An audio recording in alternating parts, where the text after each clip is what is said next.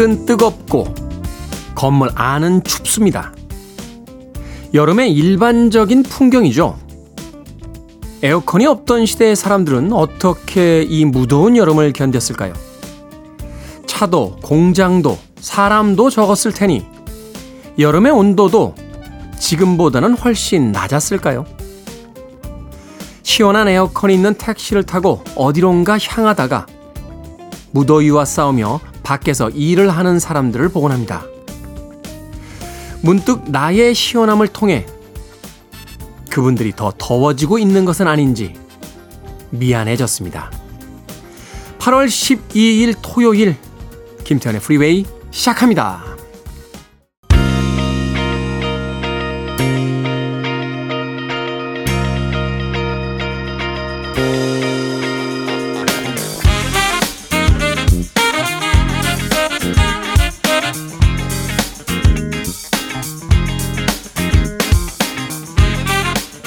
Billboard Kid의 아침 선택 김태훈의 Freeway 저는 클 태 자 쓰는 태디 김태훈입니다.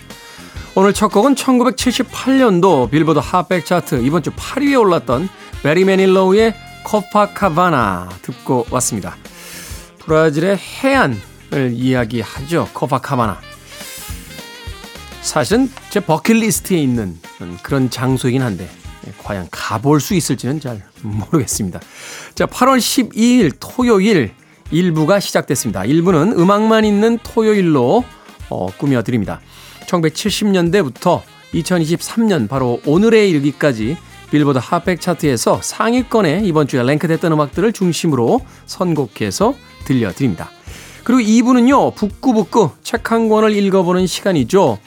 아마도 전 세계에 있는 책 코너 중에서 가장 수다스러운 코너가 아닐까 하는 생각을 해보게 되는데 박사 씨, 이시한 씨와 함께 또 오늘 어떤 책을 읽어볼지 2부도 기대해 주시길 부탁드립니다. 자, 여러분은 지금 KBS 2라디오 김태훈의 Freeway 함께하고 계십니다.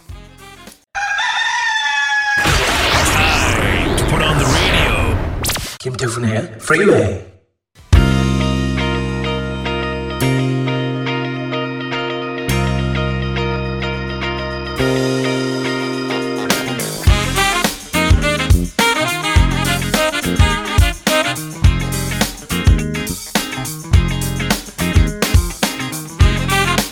음악만 있는 토요일 세 곡의 노래 이어서 듣고 왔습니다. 1971년도 Billboard Hot 백 차트 이번 주 2위에 올랐던 진 나이트의 Mr. Big Stuff. 이 진 나이트는 원래 본명은 장 칼리스테라고 되어 있습니다. 그런데 이제 예명을 쓰게 되면서 진 나이트 예, 여기서 이제 J-E-A-N 장으로 발음하느냐 진으로 발음하느냐 한때 논쟁이 좀 있긴 있었습니다만 국내에서 이제 진 나이트로 발음을 합니다. 진 나이트의 Mr. Big Stuff 듣고 왔고요.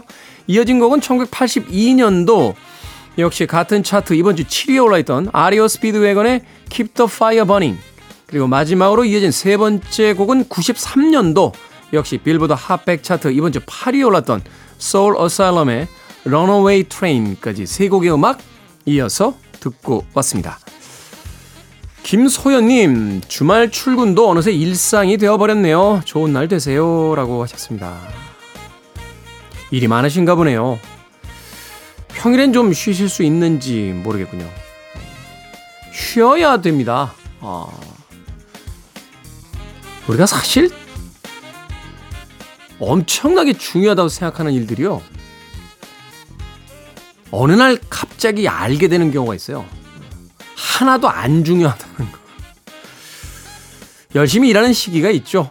하지만 쉼이 있어야 또 그 열심이라는 것이 오래 지속될 수 있다는 것도 우리는 알죠. 우리는 알고 있습니다. 예, 세상도 좀 알아줬으면 좋겠고 사회와 회사도 좀 알아줬으면 하는 생각 해봅니다. 김소연님 주말은 꼭 챙겨서 쉬시길 바라겠습니다. 2156님 주말 아침이 시작됐네요. 엄마가 집에서 집구렁이를 보셨다고 합니다. 좋은 의미일까요? 사진을 찍어 보내주셨는데 엄청 크고 길더라고요.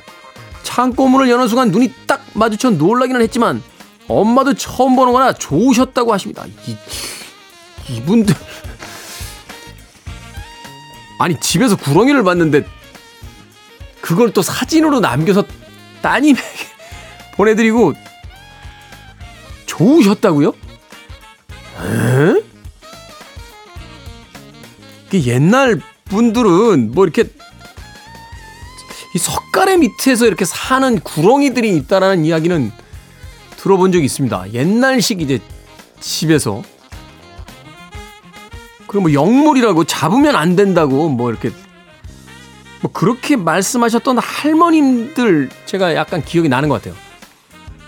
아니 그래도 그렇지 이게 집에서 구렁이를 마주했는데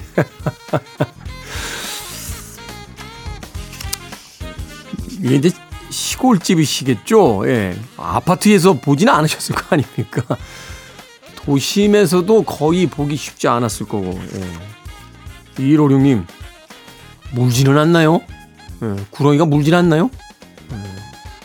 하여튼 저는 이쪽 과들은 다 무서워하는 쪽이라, 예. 저는 진짜, 진짜 절체절명의 위기에서도 안 무서운데요. 뱀은 무서워요. 예. 그러니까.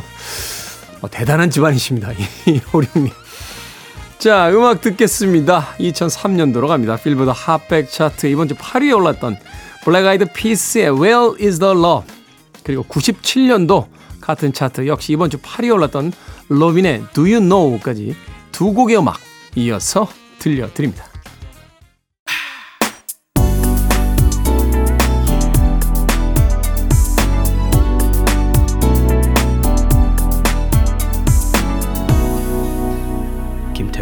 Freeway.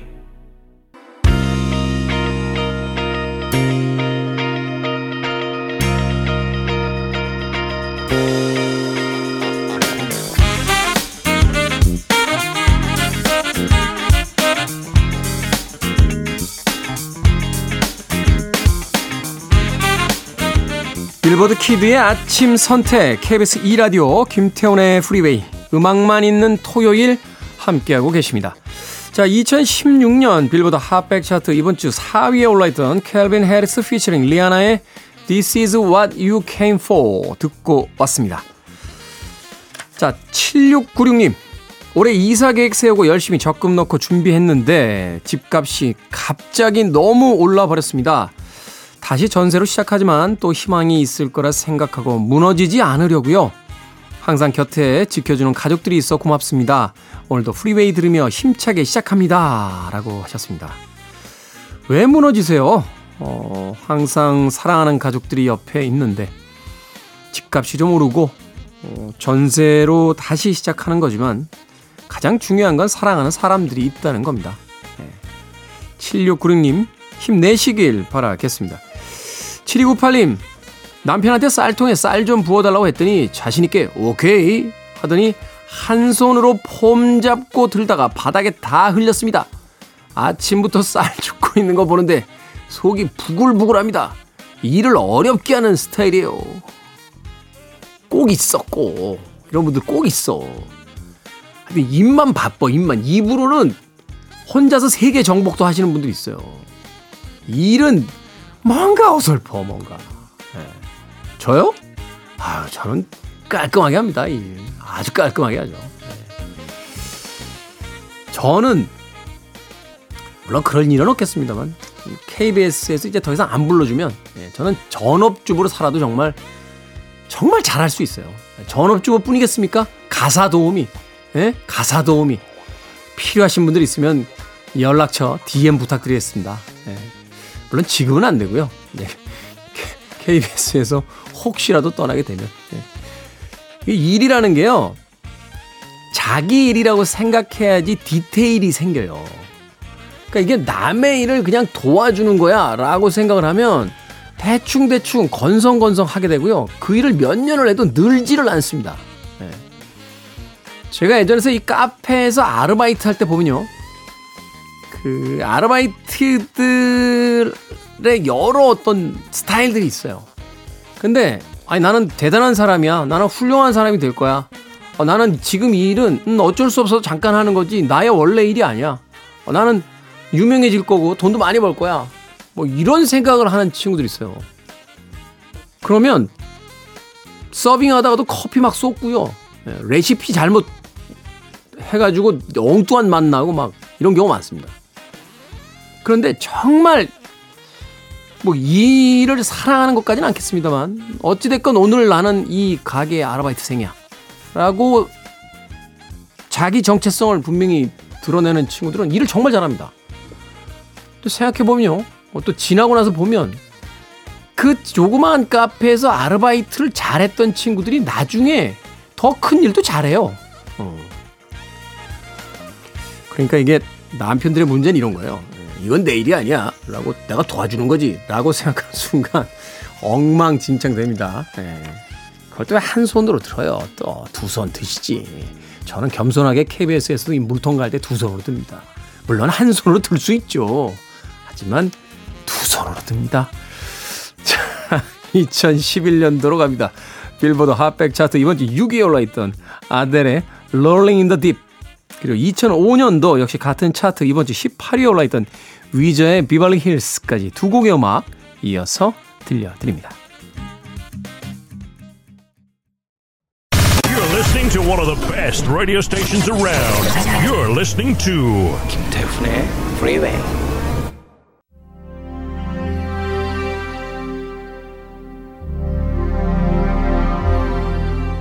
Billboard Kid의 아침 선택 KBS 2라디오 김태훈의 Freeway 함께하고 계십니다. 1부 끝곡은 1989년도 빌보드 핫백 차트 이번 주 1위를 기록한 리샤드 막스의 Right Here Waiting 듣습니다. 저는 잠시 후 2부에서 뵙겠습니다.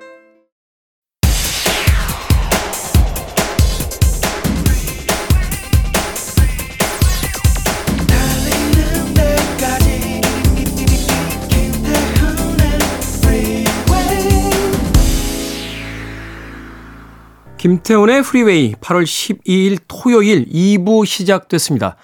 2부 첫 곡은 캐롤 킹의 It's Too Late 듣고 왔습니다. 싱어송라이터로서 어, 여성 아티스트로서는 가장 많은 음반을 판매하기도 했던 그런 아티스트죠. 캐롤 킹, It's Too Late. 자, 2부 시작했습니다. 잠시 후 북끄북끄에서 책 한 권 읽어보는 시간 가져봅니다. 오늘은 또 어떤 책을 읽게 될지 잠시 후에 만나봅니다. I want it. I need it. I'm desperate for it. Okay, let's do it. 김태훈의 Freeway.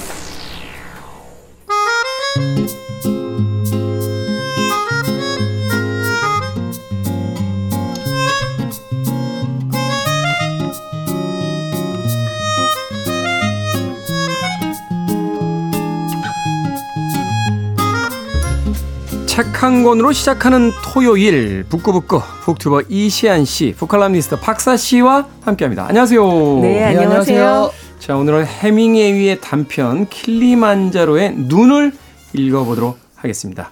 우리에게는 이제 조용필 씨의 명곡이죠. 킬리만자로의 표범.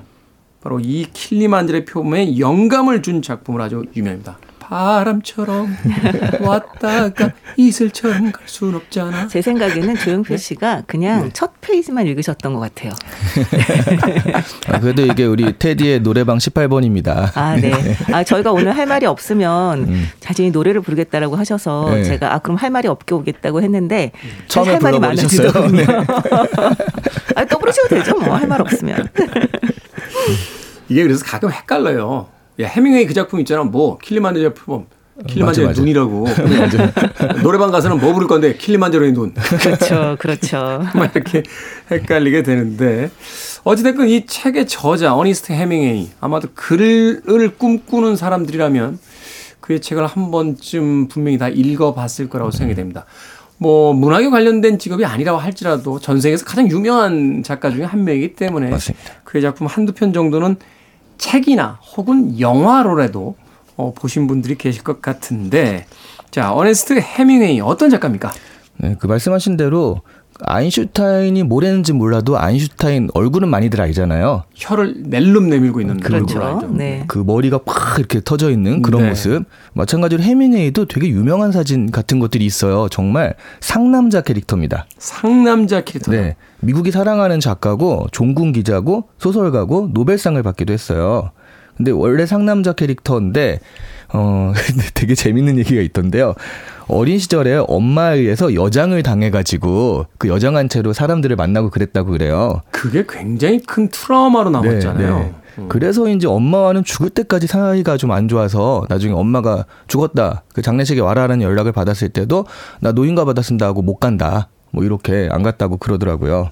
결국은 그 노인과 바다로 노벨상을 받았어요. 네. 1899년에 7월 21일 미국 일리노이주에서 태어났고요.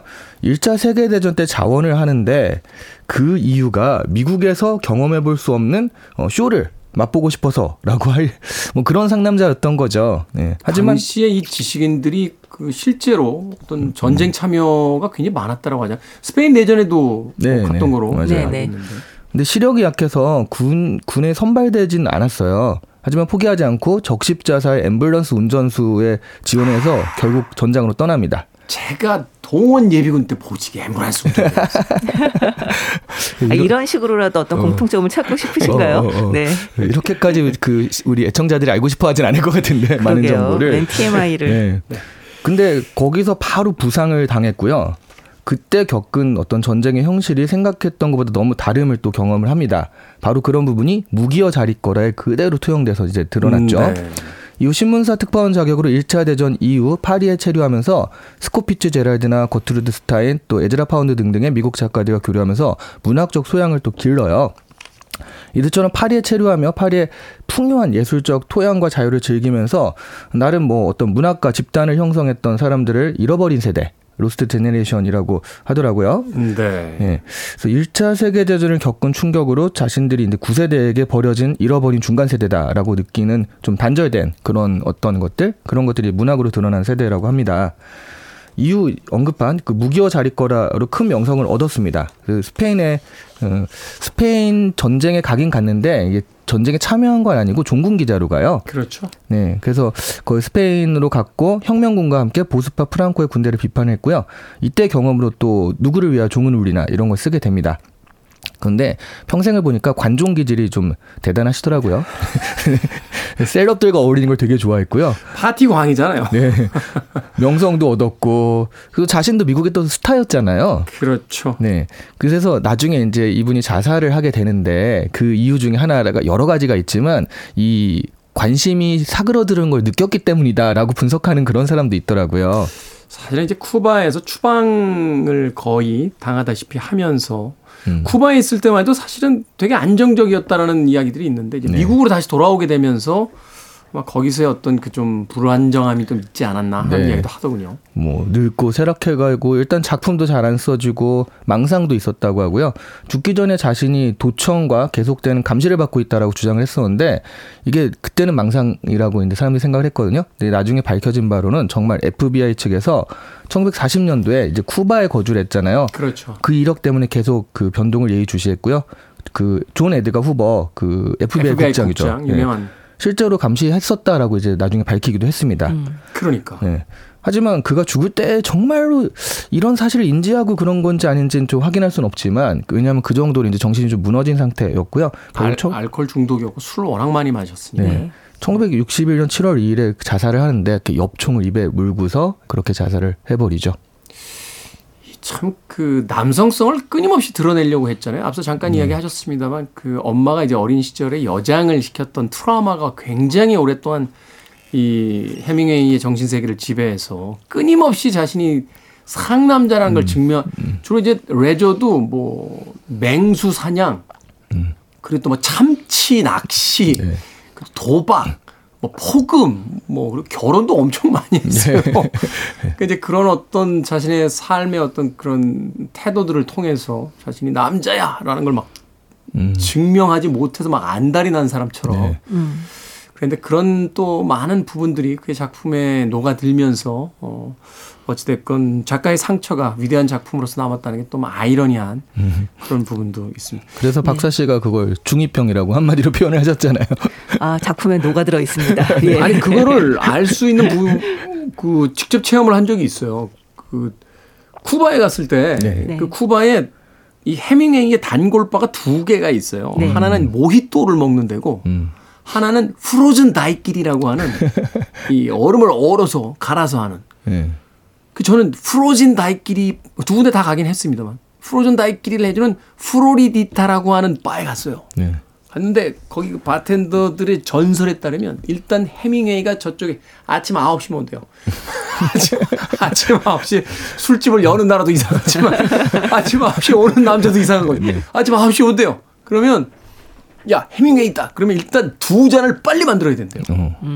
왜두 잔이에요? 그랬더니 일단 오자마자 한 잔은 원샷으로 먹고 그리고 두 번째 잔부터 이 잔에서 술이 떨어지기 전에 계속해서 만드는데 뭐 안전전에서 10잔 20잔은 기본이었고 뭐 엄청나게 마셨다고 이야기를 하더군요. 어. 네. 아니 오늘 우리 줄거리 얘기하기 전에 작가 얘기를 한 걸 보니까 오늘 노래를 듣기는 그런 것 같습니다. 바람처럼 왔다가 가끔 가끔 이슬처럼 끼워 넣는 수밖에 없어요. 이렇게. 그렇게요. 그렇죠. 네. 줄거리 할 때 BGM으로 깔아주시는 것도. 자 킬리만자로의 눈 줄거리 어떻게 됩니까? 네, 줄거리 짧게 하겠습니다. 워낙 짧은 소설이기도 해요. 네. 네.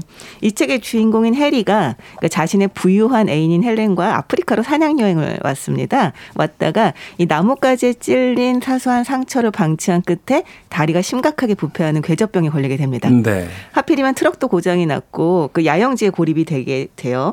이 치료가 늦어지는 동안에 해리는 죽음이 가까워지는 걸 느끼고 자신의 삶과 이 작가로서 쓰지 못했던 글에 대해서 회상을 합니다.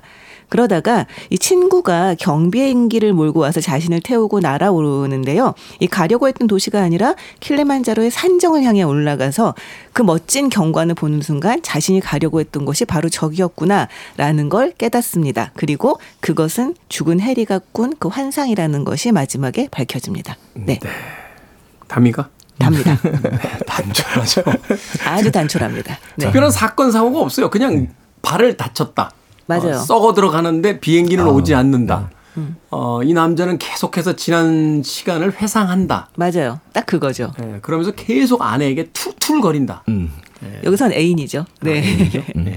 이게 사실은 이제 제가 어 조금 헷갈리는 부분도 있는 게 뭐냐면 이 영화하고 아, 맞아요. 책을 본지 하도 오래돼가지고 오히려 영화가 더 선명하게 이렇게 기억에 남아 있다 보니까 영화에서는 이게 사실은 환상 장면이나 해피엔딩으로 끝나요. 네. 오. 네, 실제로 비행기 타고 구출이 갑니다. 되잖아요. 구출이 네, 돼요. 네. 세상에. 그러면 정말 얘기가 전혀 달라지는데요. 그러니까 완전히 달라요. 네. 그 등장인물들도 조금 차이가 있고 또 그 배우가 그레고리 팩이었고 음. 뭐 제가 수잔 음, 리타 헤이워드인가요?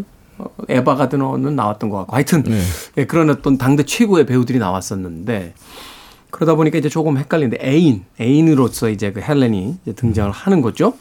그래서 자. 예전에 제가 이 책을 이제 킬리만자로 눈한다고 해서 아, 이거 안 읽은 걸 하고 있어라고 생각을 하고 탁 했는데 옛날에 읽었더라고요. 읽어보니까. 음, 음. 진짜 어린 시절 읽어가지고 그때 트라우마가 생긴 게 이 책을 보고 못이나 이런 걸 보면 막 피해 다니고 아, 찔렸다가 찔렸다가. 찔렸다가 아니 못에 찔려서 죽을 수도 있구나 이거 이때 처음 알았거든요.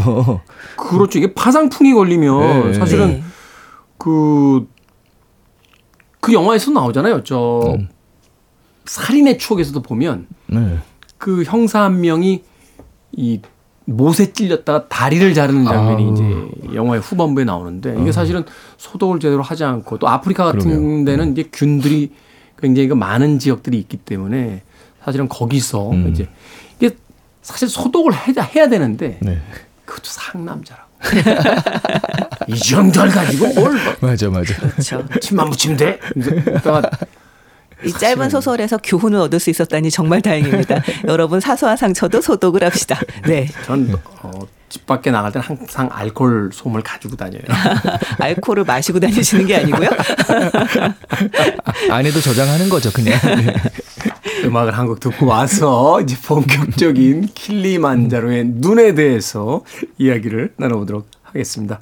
이 배경이 아프리카죠. 이 킬리만자로는 어, 아프리카 대륙에서 가장 높은 산으로 알려져 있습니다. 제 기억이 맞다면 6,700m 정도 되는 거로 뭐 6,720m인가요? 뭐 그렇게 기억이 되는데 자 토토의 아프리카 듣습니다. 아프리카에는 한 번도 가본 적이 없는 멤버들이 만든 노래였죠. 빌보드 핫백 차트에서는 1위까지 올랐던 토토의 아프리카 듣고 왔습니다. 제가 앞서서 어 잠깐 착각을 했던 것 같아요. 이 킬리만자로의 가장 높은 고지대가 5,895m입니다. 네, 음악이 나가는 동안 그 친절한 이소연 작가가 노트북을 직접 들고 들어와서 6,000m가 안 돼요! 라고 하면서 어, 이야기해 주었습니다. 5,895m.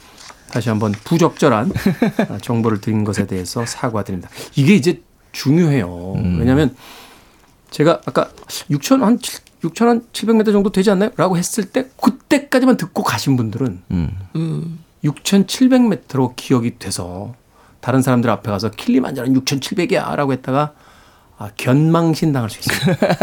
이래서 방송은 끝까지 들어야 된다. 끝까지 들어주시기 바랍니다. 아, 좋은, 오늘 교훈 많이 얻네요. 못에 찔리면 안 되고, 소독은 해야 되고, 방송 끝까지 들어야 한다. 네. 진행자가 엉망진창.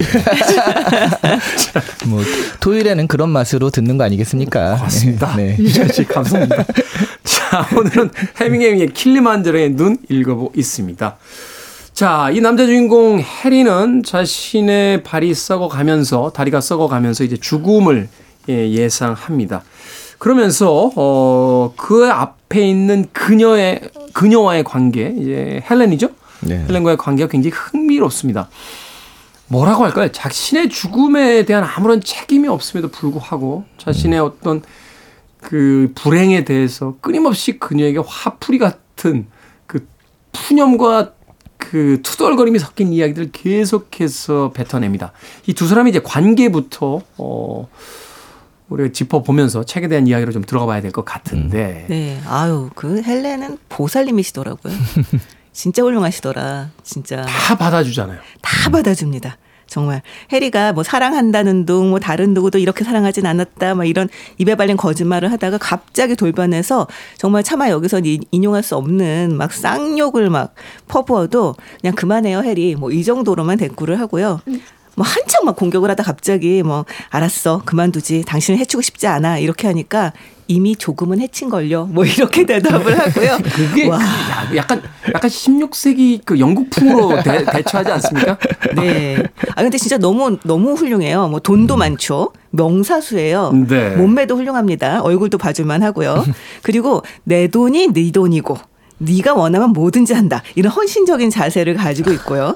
다정하고 친절하고 막 끝없이 희망을 북돋아주려고 애를 쓰고 정말 남자가 욕을 늘어놓고 공격을 하고 너그럽게 받아주고 정말 비현실적인 캐릭터더라고요.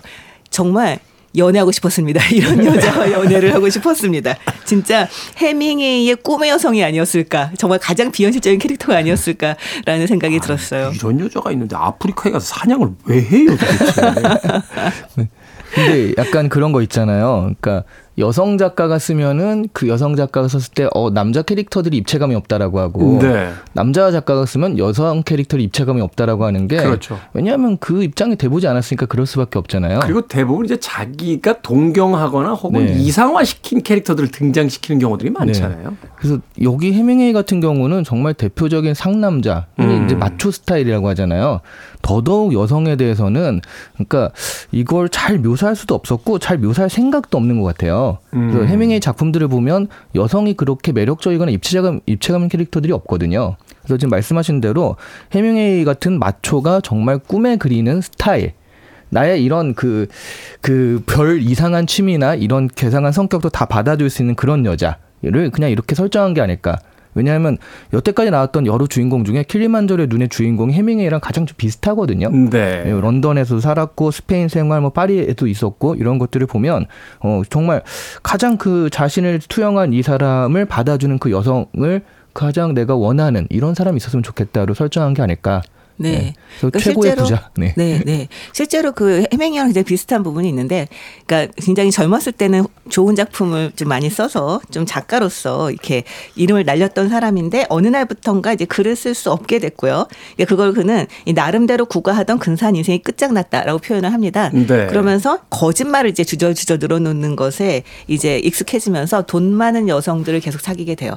근데 이제 이 주인공의 말에 따르면 사귀었다 헤어지고 또 사귀고 헤어지고 할때 마다 더 돈이 많은 여자, 더 돈이 많은 여자를 만나게 되는 거죠. 그러니까 이 해밍웨이가 자기 자신을 이제 모델로 해서 만든 캐릭터인데 얼마나 스스로를 냉소적으로 쳐다보며 자신을 속물 취급하고 있는지. 네. 그러니까 자기 비하에 얼마나 깊게 빠져 있었는지를 이 작품을 통해서 또 엿볼 수 있는 부분이에요. 네. 어쨌든 그렇게 하면서 자기가 이 부유한 사람들의 세계에 자기는 잠편 스파이다. 이들의 세계를 내가 글로 쓰겠다라고 처음에는 포부를 가지고 시작을 하지만 변명도 좋아요. 그러다 그 안락한 생, 생활에 이제 빠져들어서 전혀 글을 쓸 수 없는 상태가 됩니다. 근데 사실 이 작품은 해밍웨이가 나름대로 젊었을 때 쓴 작품이고요. 네. 그래서 제가 아 정말 중2병이다라는 생각이 들었던 게 나는 재능이 있어라고 하는 아주 굳건한 믿음을 가지고 그렇지만 나는 쓰지 않음으로써 나의 재능을 탕진했어라고 하는 그 이게 그 냉소적인 자세를 보여줍니다. 이런 부분에서 저는 사실 아 정말 중2병이네라는 생각이 들었던 게 이런 얘기를 해요. 그는 자신의 재능을 사용하지 않음으로써 자신의 재능을 망가뜨렸다. 그 자신을 그리고 자신이 믿는 바를 배신함으로써 스스로의 재능을 파괴했다. 통찰력이 뭉그러지도록 마시는 음주벽, 게으름과 태만, 속물근성, 오만과 편견, 어떻게든 변명을 끌어다 붙이는 습성으로 자신의 재능을 탕진했다. 지금의 이 상황은 무엇 때문일까? 예전의 목록들을 찾아봐야 하나? 대체 내 재능은 뭐란 말인가? 멀쩡한 자신의 재능을 그는 그냥 쓰지 않고 악용했다. 그에게 재능이란 실행하는 무엇이 아니라 실행할 수 있는 무엇일 뿐이었다. 자, 여기서 재능이란 말이 몇 번 들어갔을까요? 근데 잘 쓴다. 잘 써요. 잘 쓴다. 진짜 잘 쓴다. 저는 사실 이걸 읽으면서 어우 중2병 하다가 어우 잘 쓰는 중2병. 결론은 그렇게 갔어요. 네. 잘 네. 써, 진짜. 네. 어, 굉장히 공감하시는데요, 지금. 아이, 그렇, 아니, 문장이 그 리듬이 네. 너무 좋잖아요. 물론 그러니까 번역의 어떤 그 네. 실력도 있겠습니다만 네. 헤밍웨이나 그 사실은 이제 피츠제럴드 같은 그 이 Lost Generation 계열의 그 작가들의 책 읽어보면 문장이 굉장히 단순하고요. 네. 사실 영어 잘 못해도 대략 그 네네. 읽어낼 수 있을 만큼의 어떤 그런 단어들을 사용해서 사용 그 글을 쓰는데 이 리듬이 좋아요. 네. 그리고 저는 이 캘리만저로의 눈은 글을 쓰는 사람들이 보면 또 굉장히 많이 와닿는 부분이 있을 거라는 생각이 듭니다. 사실 글 쓰는 사람들은 어느 정도 자신의 재능이라고 하는 것에 대한 믿음이 뭐 표현하든 안 하든 있잖아요. 근데 결론적으로 쓰, 써야 되는데, 아, 네. 물론 이시아 씨는 쓰고 계십니다만. 딱 쓰는, 집어. 저- 쓰는 정도가 아니라 저분은 거의 탈곡기 수준이에요. 그렇죠. 그렇습니다만 쓰지 않는 네 작가들 같은 경우는 좀 많이 이렇게 아. 내 얘기인가? 약간 아, 뼈를 때리는데 약간 이런 생각이 들 수도 있을 것 같아요. 저는 글 공부 시작한 뒤에 딱 깨달았어요. 세상에서 가장 불행한 건 어설픈 재능이다. 제가 제가 이 대학원 가서 공부하면서 느낀 건 나쁘진 않다. 하지만 그렇다고 이걸 재능이라고 봐야 되는지 잘 모르. 제, 그런 경우는 제주 정도, 제주. 제주는 되게 네. 뒤로 한 바퀴 반 정도 돌수 있어요. 근데 이게 작가뿐만 아니라 그냥 일반 대중분들도 많이 그렇게 느끼실 것 같아요. 내가 평생 살아가면서 뭔가 갖고 있었던 꿈이나 이런 게 있었는데 그 직장 생활 하면서 그런 것들을 펼치지 못했다. 뭐 이런 것들도 여기서 좀 공감할 포인트가 아닐까 싶기도 해요. 어떻게 보면 이 재능이라는 것은 그거 자체로서 발현되는 건 아니고 어떤 계기가 네. 있어야 되잖아요. 네. 예전에 제가 굉장히 좋아했던 영화 중에 그업 인디 에어라는 영화인데 거기 해고되는 남자에게 그 해고를 명하는 남자가 이런 이야기를 해요. 선생님의 이력서를 봤더니 예전에 요리를 전공하셨군요. 그렇다고. 예전에 내가 셰프가 꿈이었죠. 그러니까 그 남자에게 이제 그 꿈을 찾아보시죠. 음.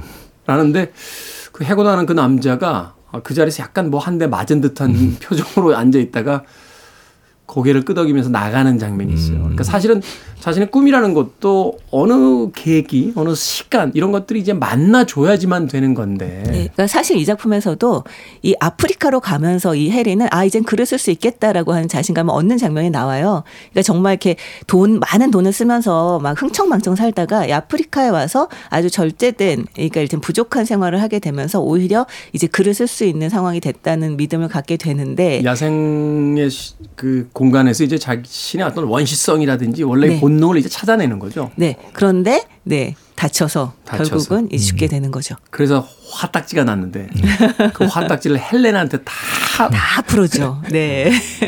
근데 그럴만 해요. 또 이 헬렌처럼 이상화된 여성을 등장시킨 이유가 분명히 있는 것 같아요. 이후에 그 쿠바의 해밍웨이가 머물렀던 방에 가본 적이 있는데 거기 가면 이렇게 미술품이 짜 있습니다. 네. 피카소부터 다 있어요.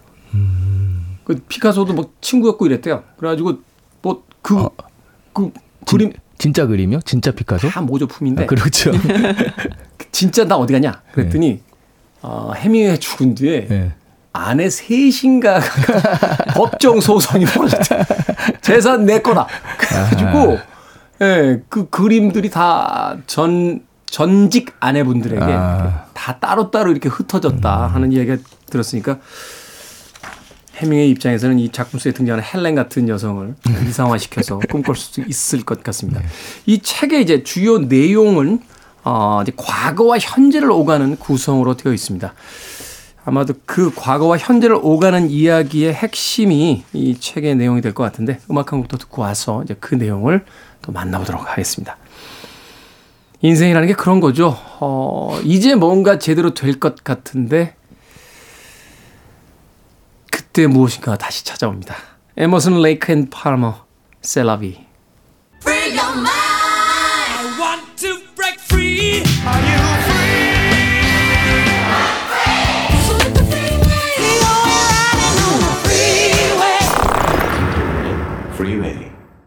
빌보드 키드의 아침 선택 KBS 2라디오 김태훈의 프리웨이 북끄북끄 박사씨 이시한 씨와 오늘 어네스트 헤밍웨이의 킬리만자로의 눈 읽어보고 있습니다.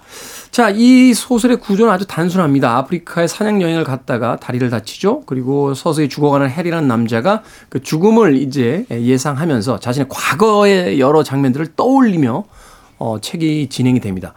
자, 이 현실과 과거를 오가는 구성 이것이 어떤 의미 혹은 또 어떤 효과를 주고 있는 걸까요? 네, 사실 이 과거의 추억이라는 게 우리는 객관적으로 있었던 사실이다라고 생각을 하지만 언제 그 추억을 돌이켜 보느냐에 따라서 그 과거의 의미와 뭐 색채 뭐 이건 다- 정말 다 다를 수밖에 없을 겁니다. 헤어진 다음 날 떠올려 보면 징글징글하죠. 이게, 이게 한 1년, 10년 되면 또 다른 의미를 갖게 되니까. 아, 네, 그런가요? 전 다 까먹어서. 네. 네, 어쨌든 특히 정말 바로 눈앞에 죽음을 두고 있을 때는 정말 남다를 수밖에 없을 텐데요. 이 주인공은 언젠간 글로 써야지라고 했던 자신의 삶에 강렬했던 순간들을 이 무력하게 죽어가는 지금과 대비함으로써 자신이 무엇을 잃었 고 무엇을 낭비했는지를 아주 분명하게 보여주고 있습니다. 그런데 저는 보면서 좀 그런 생각이 들었어요. 이 과거를 회상하면서 주인공은 아, 난 이제 죽음 직전이니까 이때 이 상황에서 더 좋은 친구가 있었으면 좋았을 거다. 근데 그 친구가 누굴까? 이런 이제 생각을 하면서 이렇게 얘기를 해요. 무슨 일이든 너무 오래, 너무 늦게까지 계속했으면 남아있는 사람을 기대해선 안 돼. 사람들은 다 가버렸어. 파티는 끝났고, 이제 너와 함께 있는 건 안주인 뿐이야. 라고 말하는데요. 와, 무슨 뭐 백살 넘은 초장수 할아버지 같은 소리를 여기서 갑자기 하고 있나 싶은 게, 아, 역시, 중2병? 이게 1938년작인가요? 그 40년이 안 됐을 때 아마 쓰여진 걸로 제가 기억이 되는데 이때면 해밍이 굉장히 젊을 때 아닌가요? 젊었어요. 30대였습니다. 그러니까 이 Lost Generation이 이제 40년대부터 이제 50년대 이렇게 걸쳐 있잖아요. 그 뒤로 이제 그 Beatniks라고 해서 비트족들이 나오고 그다음에 이제 히피 세대 이렇게 넘어가는 거로 제가 알고 있는데 굉장히 진짜 뭐라고 할까 30대 때 이미 인생을 다 알아버린 듯한 맞아요. 인생이란 말이야 막 이러면서 근데 어. 그럴 수도 있었던 게 전쟁에 참여했잖아요. 음. 전쟁에 참여해서 특히 앰뷸런스 운전병으로 그 사람이 죽어나가고 이런 걸 너무 많이 옆에서 보니까 고통을 고통을 바로 네. 목격하는 그런 위치였으니까 네, 그럴 수 있는 것 같고 그래서 지금 여기가 그 어렵게 얘기하셨지만 그 그냥 대중들이 알기 편하게 말하면 주마등이라는 표현이 딱 맞잖아요. 아, 옛날 사람 말 타본 적 어, 있으세요? 한마디 했다고 해서 바로 주마등이라 옛날 바깥에서 다 웃는데 우리 백 작가는 안 웃잖아요 무슨, 무슨 뜻인지 모르는 거예요 주마등 아 그럴 수 있구나 문해력의 문제로 문해력이 아니라 세대가 다른 언어 아, 네. 그, 그, 제 친구 중에 그 개그맨 고명환 씨라고. 네. 근데 이 친구도 막 그 개그하다가 한 번 큰 사고를 당해서 그때 정말 주마등을 경험을 했대요. 네. 그 이후로 그게 계기가 돼가지고 아 이렇게 살면 안 되겠다 해서 지금 막 그 그 식당 같은 것도 하고 강연도 하고 책도 많이 쓰고 그렇게 음, 네. 살고 있는데 그 주마등이 정말 진짜 주마등이래요. 이 순식간에 어. 이게 진짜 옛날 그게 다 지나간대요. 아. 예. 그러면서 주로 뭐가 남냐 하면 후회되는 것들. 음. 아 그때 이랬으면 저랬으면 하는 것들이 정말 눈앞에 탁 그, 지나간다 그러더라고요. 그래서 여기도 보면은 주로 옛날 얘기가 나오는 게 아 그때 이 얘기를 글로 쓰고 싶었으나 쓰지 못했다 이런 것들이 여기서 계속 나오거든요. 작가로서의 어떤 정체성이 죽음을 이제 그 마주하게 되자 이제 드러나면서 네. 자신의 이제 과거의 기억과 이제 문학적인 어떤 그 욕망이 이제 같이 네. 충돌하는 거군요. 그 성취하지 못한 자신의 예술에 대한 그런 안타까움 이런 것들이 좀 잘 드러나 있지 않나 그런 과거를 왔다 갔다 하는 것처럼 보이지만 사실은 그렇게 성취하지 못했던 것들을 과거에 놓고서 지금 못했다라는 그 후회가 되게 잘 드러난 장면이 아닐까 싶어요. 네. 근데 사실 저는 보면서 그 생각이 들었어요. 보면서 아까 말씀드렸듯이 이 아 나도 작가로서 내가 쓰지 못했던 것들, 그러니까 쓰지 않았던 것에 대해서 좀 뼈가 뼈가 아프다, 좀 찔린다라는 생각이 들었지만 정말 내가 죽음을 앞에 두고 있으면 내가 쓰지 못했던 글들을 이 생각이 날까? 그것을 못 썼다는 게 후회가 될까? 저는 안 그럴 것 같거든요. 저는 죽음을 딱 목전에 두게 되면 네. 노트북 비밀번호 잘 잠갔나? 그, 생- 그 생각 검색 기록 다 지웠나? 이런 거 이제 생각나고 사실 그 개인마다 차이가 좀 있겠죠. 이 사람이 이제 작가로서의 정체성이 있으니까 이제 그런 음. 그러니까요. 것들을 떠올리게 됐을 텐데. 네, 네. 그래서 아직도 만약에 여기서 죽지 않았다면 이 해리가 죽지 않았으면 진짜 훌륭한 작가가 됐을까? 그게 저는 좀 궁금해졌습니다. 정말 예전- 이걸 다 쓰고 훌륭한 작가가 됐을까요? 예전에 그 Almost Famous라는 그 음악가들에 대한 영화가 있었는데요. 거기 이제 밴드 의 이야기예요. 막 유명해지는 밴드. Almost Famous니까 이제 거의 유명해진 이런 밴드들의 이야기인데 나중에 마지막에 진짜 유명해져요. 그래서 드디어 이제 버스로 투어를 다니다가 비행기를 타요. 전용기를. 우와! 전용기가 추락을 합니다. 그러니까 비행기 안에서 이제 곧 죽을 거잖아요. 그쵸. 서로 막 후회되는 일들을 하나씩 막 쏟아내, 쏟아내는 거예요. 미안해. 내가 사실은 네 여자친구 만났어. 괜찮아. 막, 막 이런 일을 막 쏟아내요. 내가 그때 네 돈 훔쳤잖아. 막 이러면서 막 근데 갑자기 기장이 천만 다행으로 지금 간신히 터블러스를 벗어났습니다. 그래서 갑자기 조용해집니다. 예, 그리고 다시는 비행기를 타지 않았다. 이야기를 하게 되는데 사실은 그렇죠. 우리의 삶이 영원히 계속될 것처럼 착각하며 우리는 하루하루를 살지만 우리의 삶이 유한하고 그 유한을 어느 날 바로 눈앞에서 목격하게 됐을 때 과연 우리는 어떤 생각을 하게 될까?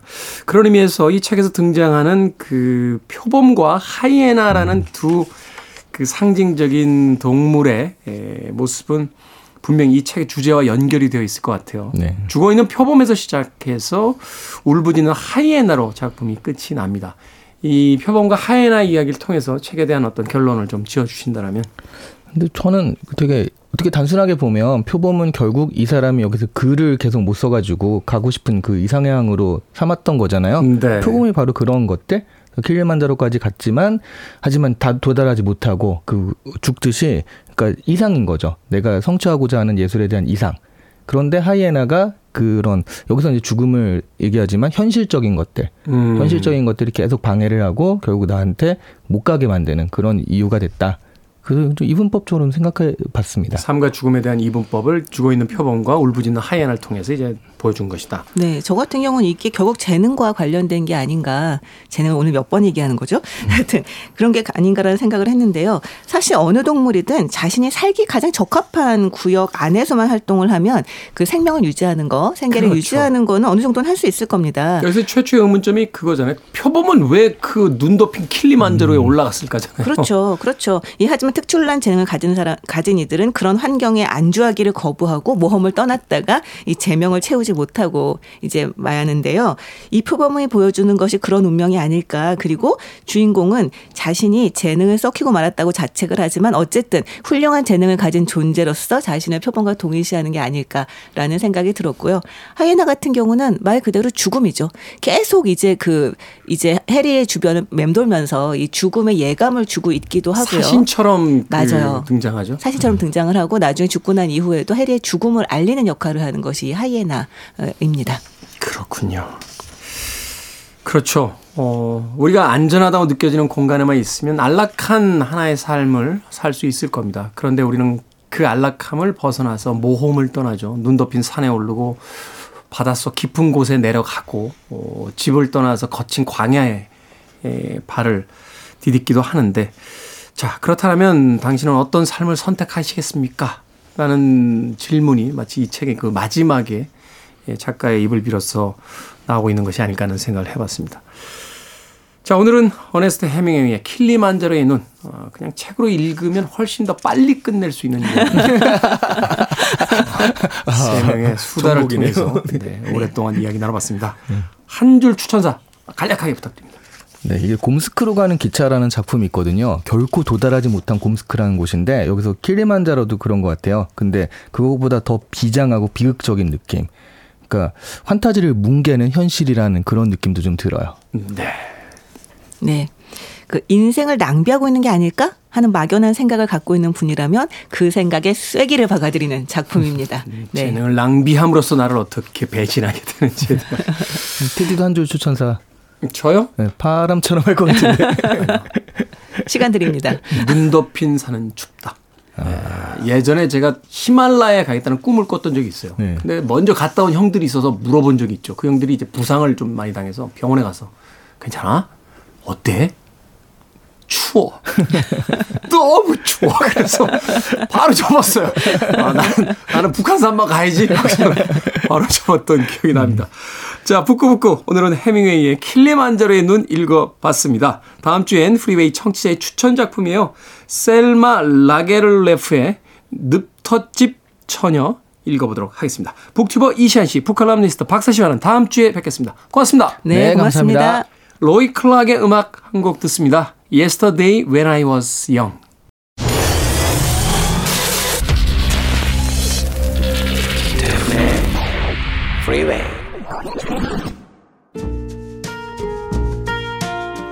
KBS 2라디오 김태훈의 프리웨이 오늘 방송 여기까지입니다. 오늘 끝곡은 노라 존스의 Don't Know Why 듣겠습니다. 편안한 하루 보내십시오. 전 내일 아침 7시에 돌아오겠습니다. 고맙습니다.